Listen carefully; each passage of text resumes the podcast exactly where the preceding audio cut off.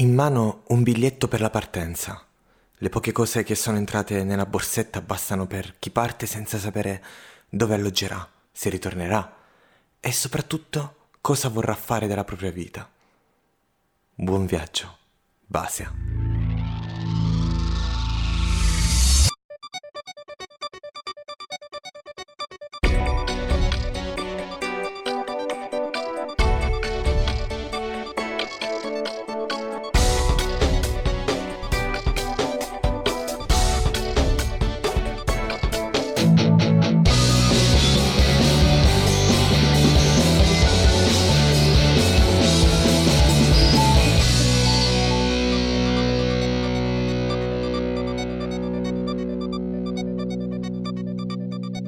Destinazione nord. Il biglietto di base basta quasi per arrivare fino al polo. Le ore su quel treno sono abbastanza da permettere a base di riflettere un po'. Vent'anni. Un figlio in grembo, una partenza senza avvisare nessuno, senza parlarne con la famiglia, con le amiche. Una vera e propria fuga. In fondo, Basia non voleva essere di peso a nessuno. Non voleva che gli altri si preoccupassero per lei. Subito dopo le dimissioni dall'ospedale, dopo quel suo malore, Basia decide di non tornare a casa e si reca direttamente alla stazione. Di lì non ci è voluto poi molto per salire su un treno qualsiasi e andare via. Ma perché? Perché scappare in quel modo? Basia vuole ricominciare lontano dai giudizi della gente. Cosa penseranno tutti? Una poco di buono, ancora così giovane e già incinta. Il padre? Chi è il padre di quel bambino? Probabilmente non lo ricorda nemmeno lei. Probabilmente lui non sa nemmeno di diventare presto papà. E Basia, forse, non glielo dirà mai. Passano cinque ore da quando Basia è salita sul treno. Forse è arrivato il momento di scendere. Basia non deve prendere nessun bagaglio, mette un piede fuori sulla banchina. Prima il sinistro, poi il destro. Basia, ora dove vai? Cammina prima lentamente, poi più spedita, sempre più decisa. Attraversa il fumo della stazione ferroviaria. Davanti a sé decine di taxi ad attendere l'arrivo dei viaggiatori. Basia ne prende uno. Si fa portare in centro. Il traffico è decisamente intenso, non era abituata a vedere tutte quelle auto insieme sulla strada motorini sfreccianti in ogni direzione.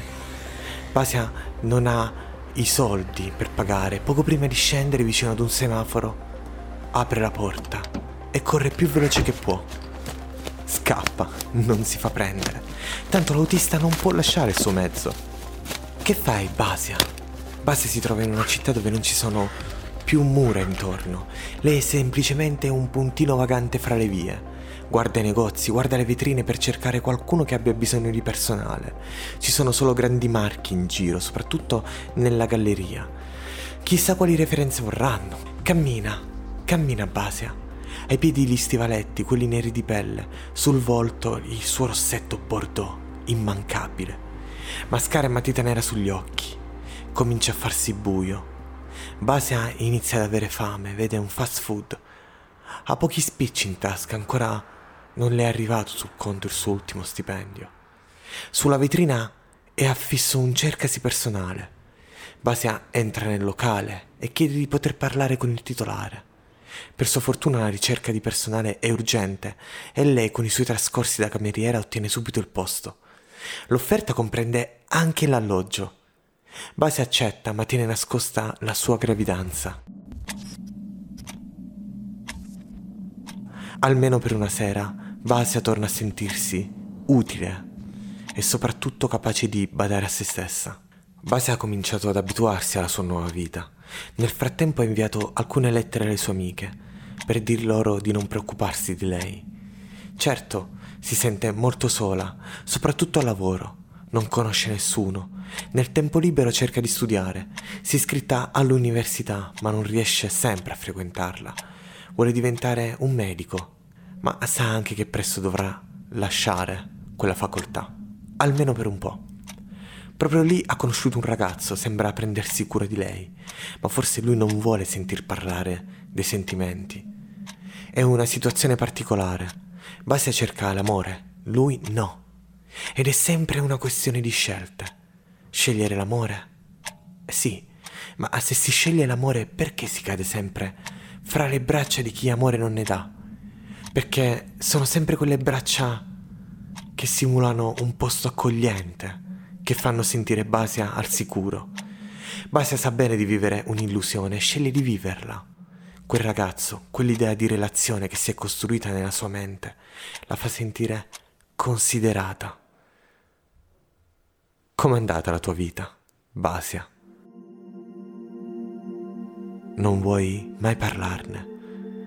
Qualcuno di cui ti fidavi, qualcuno che ti avrebbe dovuta accudire, che avrebbe dovuto prendersi cura di te, ha preso la tua innocenza. La violenza nascosta in un sentimento di protezione ti ha fatto cadere nella tristezza, dove la vita, quella vita che doveva essere fantastica, non ha fatto altro che prendere decisioni per te, senza che te ne rendessi conto. E allora c'è stato lui, e poi l'altro, e ancora un altro, e un altro ancora. Basia. Senza amore, senza senso, senza nemmeno un nome da condannare, da incolpare, a volte nemmeno un viso, un nome se non il tuo, Basia. E anche lì dove sei ora qualcuno ha preso il tuo corpo, facendo a meno della tua parte migliore, il tuo cuore. Ti sei lasciato andare, ma questo non lo scrivevi nelle lettere che inviavi ogni mese alle tue amiche No, non ce n'era traccia nemmeno fra le righe. C'era solo quel velo di solitudine avvolto stretto nella tua ironia, quella che avevi imparato ad usare, perché chi tenesse a te veramente non si preoccupasse troppo. Nel frattempo sono cinque mesi che porti con te un piccolo cuore che batte. Oggi sei di nuovo in ospedale. Stai per ritirare il referto. Hai fatto il test per quelle malattie che chiamano malattie dell'amore, per addolcirne il significato. Ed è proprio qui, ed è proprio da qui che continui a combattere, fino alla fine.